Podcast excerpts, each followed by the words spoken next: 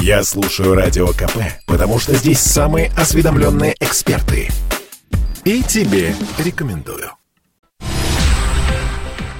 В студии Елена Фонина мы продолжаем с вами в прямом эфире обсуждать главные темы и события и уходящей недели, и сегодняшнего дня. По-прежнему тема номер один – события в Казахстане.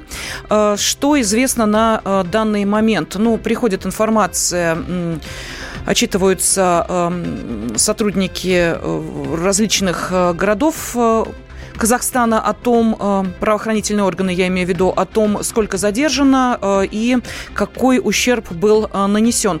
Правоохранительные органы Казахстана задержали около 400 участников массовых беспорядков в городе Шимкент на юге страны. Эм, пострадали 45 полицейских в столкновении с участниками беспорядков именно в Шимкенте. Двое из них с тяжелыми ранениями доставлены в реанимацию. Э, в полиции возбудили 155 административных дел и 55 уголовных дел, э, передает Хабар-24 со ссылкой на оперативный э, штаб. И еще из одного города Казахстана сейчас также пришла информация о том, что происходит.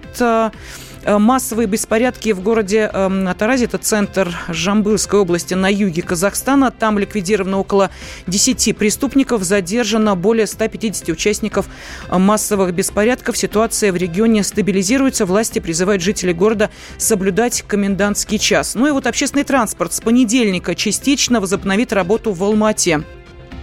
Об этом а, сообщил а, сегодня телеканал Хабар-24 в своем телеграм-канале со ссылкой на штаб по восстановлению жизнеобеспечения города. По информации телеканала, автобусы будут курсировать с интервалом в 20-30 минут. Но это то, что касается обстановки в городах а, Казахстана. Сейчас же, чуть вот раньше, появилась информация о том, что подразделение российского контингента миротворческих сил УДКБ на аэродроме Алматы проводит тренировки, в ходе которых отрабатывают предотвращение нештатных ситуаций. А, и а, самолетами военно-транспортной авиации России продолжается переброска в Казахстан основных сил российского контингента миротворческих сил УДКБ на аэродромы а, Алматы и Житагена. Ранее в пресс-службе президента Казахстана сообщили, что миротворцам стран УДКБ в Казахстане под охрану передан ряд стратегических объектов. Сейчас с нами на связи вновь военный обозреватель комсомольской правды Виктор Баранец. Виктор Николаевич. Да, да еще раз здравствуйте, еще раз добрый день. Добрый У меня день. вопрос следующий. Я думаю, что у наших слушателей он возникает абсолютно абсолютно такой же. А зачем устраивать э, учения э, для э, того, чтобы отработать предотвращение нештатных ситуаций, если, как мы понимаем, Казахстан сам площадка для таких, собственно, и не учения, а вполне реальных ситуаций, они возникают вот то там, то здесь. Люди прибыли на новое место – если раньше учения проводились, э, скажем, в гористой местности, в равнинной местности, то здесь, безусловно, безусловно, миротворцам придется действовать в условиях так, прошу прощения. Да. да. Это одна э, из важнейших особенностей, которые не отрабатывались э, в горах там по, э, при окружении и уничтожении условных террористов. Здесь... Э... Проще говоря, Виктор Николаевич, для да. пояснения, да, мы должны понимать, что в рамках ОДКБ регулярно проводятся учения на территории то одного, то другого государства. Это да, у нас да, обязательная программа, что называется, военная. Там, безусловно, и вот со дня создания в мае 92 года ОДКБ, а потом были созданы миротворческие силы в каждой стране, которые сейчас и представляют коллективные миротворческие силы. Да, регулярно, каждый год, иногда по два раза в год такие силы отрабатывают задачи, но на другом ландшафте, в других условиях. Они в городах свои операции не, плани... не тренировались проведение в городах. Сейчас они как раз и отрабатывают э, решение этих задач. Там есть карта, там есть э, специально созданные макеты.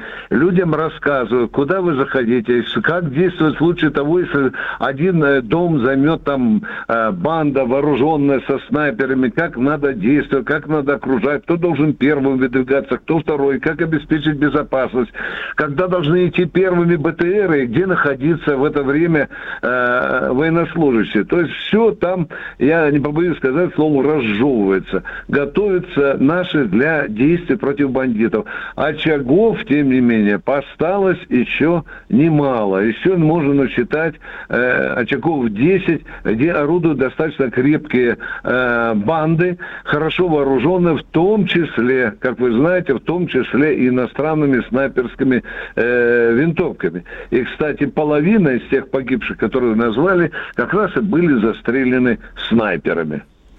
Виктор Николаевич, но э, для предотвращения вот этой террористической угрозы, а мы понимаем, что все это из э, разряда противостояния по поводу экономических э, проблем переходит уже несколько на иной вариант развития событий. У нас же эм, есть и, как мы понимаем, да, отработанные схемы, и есть специалисты, которые понимают, как в этих условиях нужно работать. Есть ли они в Казахстане? У меня вопрос. Или в связи с э, вот этими вот событиями в верхушке, э, в том числе и э, Комитета безопасности, сейчас рассчитывать невозможно только на рядовой состав, да и то с трудом. Вот как эту ситуацию вы оцениваете? Ну, я так оцениваю, что Комитет национальной безопасности будут очень серьезно чистить. Потому что по ряду признаний даже первых лиц в Казахстане там вот сотворили предательство. Вы знаете, что глава комитета арестован. Там, оказывается, все гнило э, напрочь. Вот сейчас внучок Нурсултан Назарбаева вдруг приоткрыл свой э, ноутбук там и блоки и написал вообще сенсационные вещи о том, что в горах готовились банды, численностью 400 человек и так далее. Почему же это только сейчас скрывается? Э, самое главное, самое печальное, что надо признать, во-первых, то, что э, э, структура, которая должна была отвечать за безопасность, которая напрочь на всю глубину казахстанского общества должна была знать настроение и тем более подготовку к таким акциям, эта структура, оказывается, не только отвернулась, и только промолгала, она, оказывается, в общем-то и содействовала созданию и организации этих банд, и более того, вы видите, даже в Комитет национальной безопасности, в здании, где находились тысячи единиц огнестрельного оружия, они вошли фактически, пнув э, дверь э, ногой. В общем, дорогие друзья, это очень большой разговор. А огромное количество причин того кризиса, который случился. И да, Лен, отвечаю прямо, не виляя фастом, на твой вопрос. Безусловно, и наша ФСБ, и наша ГРУ, они должны сейчас очень глубоко глубоко погрузиться в состояние спецслужб, а мы все-таки союзники, мы должны все-таки помочь казахстанским братьям наладить не предательские, а настоящие спецслужбы, э, которые бы были очень хороший нюх и которые бы знали казахские общество напрочь, а начиная от самой верхушки и заканчивая там последним, последним аулом. Дорогие друзья, если Казахстан хочет выжить в этой ситуации, у него должны быть очень мощные спецслужбы. Ну и, конечно, конечно, там будет сейчас уголовные дела и в отношении армии, Лен. Там, оказывается, некоторые генералы, э, повели себя так, что чуть ли не приказывали отдавать э, стрелковое оружие боевикам. И это тоже сейчас одно из направлений огромной уголовных дел, которые начинают расследовать в Казахстане. Виктор Николаевич, но, насколько я понимаю, сейчас, вот если немножечко отойти от событий в Казахстане, э, мы э, эту тему обсудили вот в завершении предыдущего часа.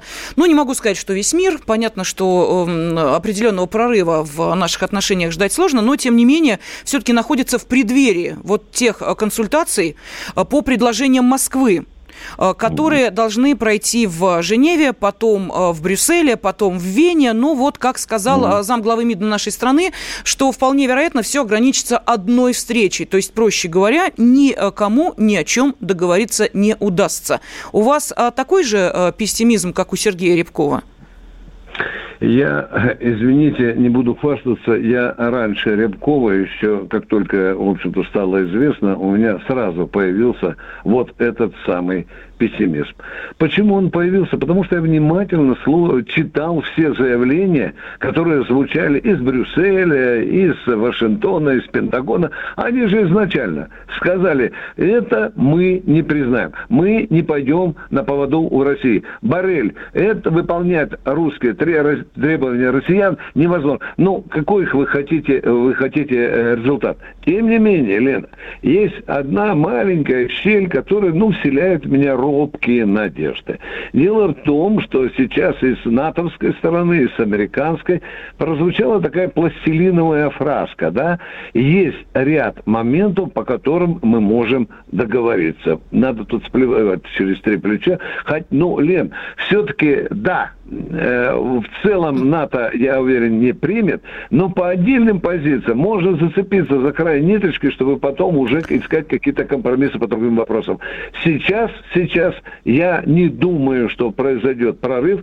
Более того, они уже просто начинают издеваться над э, теми условиями, которые мы предложили. Ну, они хотят играть первым номером, но Рябков правильно сказал, мы туда прибыли не, не с протянутой рукой. Мы, если что, очень громко хлопнем дверью и начнем другую стратегию отношений и с НАТО, и с Соединенными Штатами Америки. Да, это не, не очень хорошо, но нас поставили в такое положение. Спасибо. Военный обозреватель «Комсомольской правды» Виктор Буранец был на связи с нашей студией. Тем временем российская межведомственная делегация, возглавляемая замглавы МИД э, нашей страны Сергеем Рябковым, уже прибыла в Женеву для участия в российско-американских переговорах по гарантиям безопасности. Американскую дипломатию представит первый заместитель госсекретаря США Уэнди Шерман. А, основной день переговоров назначен на завтра, на понедельник, 10 января, но, как ожидается, уже сегодня вечером а, стороны проведут предварительную часть встречи. Так что обязательно будем следить за тем, как развиваются эти события. Ну и буквально через несколько минут вновь вернемся к а, теме того, что происходит в Казахстане. Я слушаю Радио КП, потому что здесь самые оперативные новости. И тебе рекомендую. Более двух тысяч человек обратились за медицинской помощью из-за беспорядков в Казахстане. Больше всего в Алмате 1100 человек. Это сообщение телеканала Хабар-24. А также телеканал сообщает, что в Алмате во время беспорядков погибли более 100 человек. Всего в Казахстане погибли а, более 160 человек. Вот такие цифры сейчас а, приходят а, от телеканалов в Казахстане, которые соответственно, обладают э, всей полнотой информации. Но по-прежнему остается непонятная ситуация с одним из э, задержанных. Власти Киргизии направили Казахстану ноту протеста в связи с задержанием гражданина страны казахстанскими силовиками. Об этом рассказал председатель Государственного комитета национальной безопасности Киргизии Камчебек Ташеев. Обращения к нам еще не было, но от официальных э, гостелеканалов это показывает. Нас тоже задевает. Сразу начали показывать нашего гражданина гражданина, а. тем более гражданина, который является очень добропорядочным гражданином нашей страны, музыкантом, э, общественником. Его показать, что он является террористом, нас тоже это задело, поэтому мы им отправили и ноту, и информацию, и все другое, что он не является террористом. Просто-напросто те люди, которые э, проводят расследование, они, наверное, или ошиблись, или как бы хотели услышиться, да, услышиться. Я еще раз говорю, как спецслужбы нашей страны ответственно заявляют, что он не могут быть привлечен как террорист. Да, он, может быть, каким-то образом оказался в то время не, не на том месте, был задержан. Это другое. Ранее а, СМИ Казахстана опубликовали видео, на котором задержанный, вот а, о нем именно идет речь, утверждают, что он прилетел из Кыргызстана для того, чтобы участвовать в митинге, и, по его словам, неизвестные люди предложили ему за это 200 долларов. Первого числа мне со мной созвонились незнакомые люди и предложили участвовать в митинге. Предложили 90 тысяч тенге, поскольку я безработный в Кыргызстане – я согласился. Они купили мне билет. 2 числа я прилетел в Алмату. И меня отвезли на квартиру, где были также э, граждане Таджикистана, Узбекистана. Но я не понимал, о чем они говорят. Когда митинг начался, я испугался, вернулся в квартиру, переночевал. А на следующий день решил поехать домой, и меня задержали в селе Самсы, военные. Выяснилась э, личность этого человека. За погромщика выдали джазового музыканта из э, Киргизстана Викрама Рузахунова, который часто гастролирует э, в Алмату, в частности, должен был как раз вот прилететь для того, чтобы провести мероприятие. По словам родственников, неизвестно, где сейчас Викрам находится, до него дозвониться не могут. И родные музыканта через СМИ обратились к компетентным органам Киргизии за помощью, что, собственно, и обернулось вот последующими событиями событиями от Киргизии. В адрес Казахстана уже якобы была выдвинута нота протеста. Сейчас с нами на связи э, спецкор комсомольской правды Александр Коц. Э, Саш, еще раз приветствую тебя. Да, добрый день. Да, э, ну вот эта история стала известна, ее достаточно активно сейчас обсуждают. Ошибка вышла? Или, по твоему мнению, все не так просто? Ну, сложно сказать. Мне кажется, что как, как, это какой-то эксцесс исполнителя, когда а, большие начальники говорят о том, что на страну напали международные террористы и что среди а, погромщиков и тех людей, которые с оружием в руках захватывали административные здания аэропорта, были э, граждане иностранных государств, низшие звенья пытаются, я не знаю, то ли выслужиться, то ли что-то пытаются предъявить э, вот тех самых иностранных граждан. Э, очень странно, что их до сих пор не предъявили, но вот, видимо, нашли какого-то одного киргиза, которого решили выдать за террориста, приехавшего на устраивать э, революцию в Казахстане. Ну вот э, вышло так, что этот человек оказался, э, видимо, довольно известный а, в своей республике, и получилось как-то очень неловко. Не знаю, насколько а, не, не очень знаком с творчеством этого джазового музыканта, с э, его творческим путем и его политическими пристрастиями, кто его знает. Но угу. революционеры это же ведь э, не, не, не только всегда какие-то люмпины и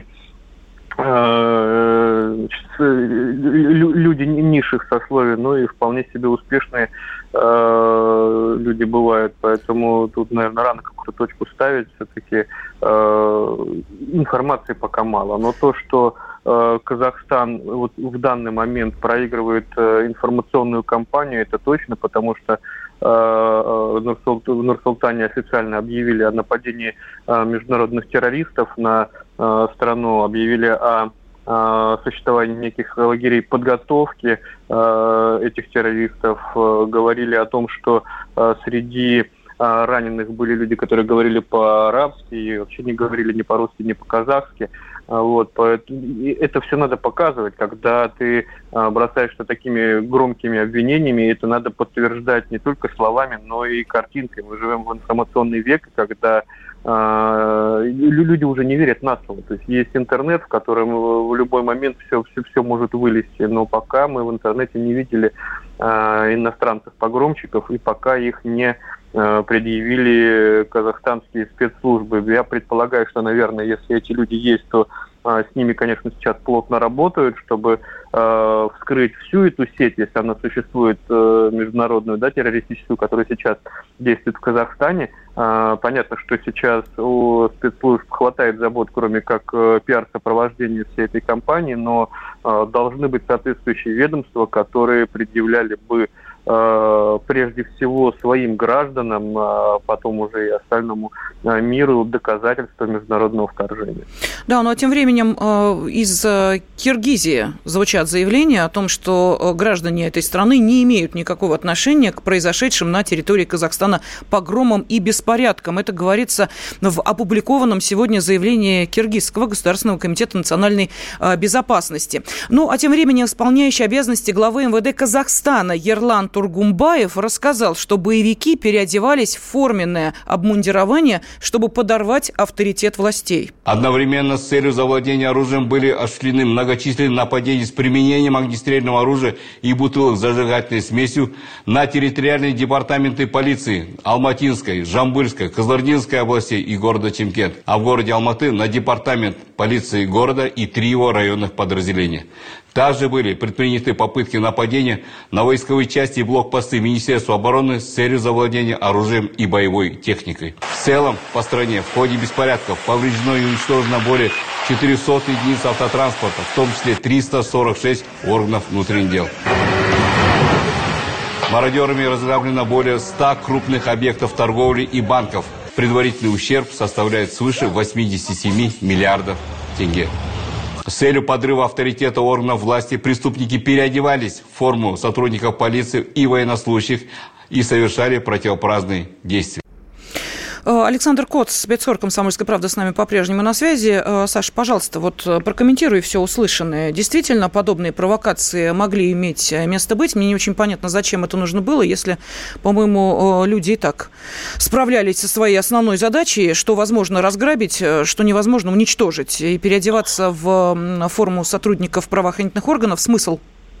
А я, я бы не под одну гребенку угу всех участников этих событий не, не, не стал бы грести, потому что ну, была первая группа, это люди, которые вышли с обычными социальными требованиями э, снизить цены на газ, там кто-то высказывал э, претензии по зарплате и так далее, и так далее, потому что, ну, действительно очень странно, э, что такая нефтегазовая страна, как Казахстан, там цены ниже, чем у наших, допустим, нефтяников в 4-5 раз, а все потому, что Э, владеют этой сферой западные компании. Mm-hmm. Но вот люди вышли, хотели как бы устроить свою жизнь. И я не думаю, что эти же люди громили э, в Алма-Ате, на другом конце страны, на телекомпании и здание Комитета нацбезопасности разграбляли э, оружейную комнату. Были просто мародеры, которые воспользовались э, ситуацией так называемой Мамбеты, да, это низшие слои э, общества казахстанского, беднейшие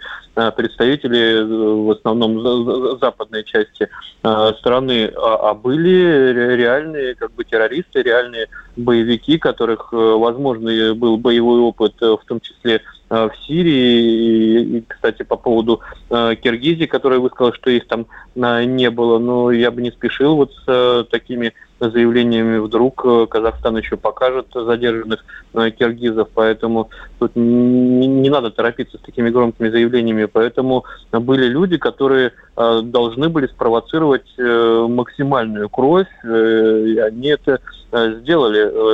То есть, ну, этим людям, которые выходили за снижение цен на газ и э, мародерам, которые грабили банки и магазины, не нужно захватывать Э, комитет нацбезопасности с оружием. Это не их стихия. Им не надо захватывать э, теле, телекомпании, им не надо захватывать аэропорт, в конце концов, через который в город может э, быть переброшена подмога, да, в случае чего.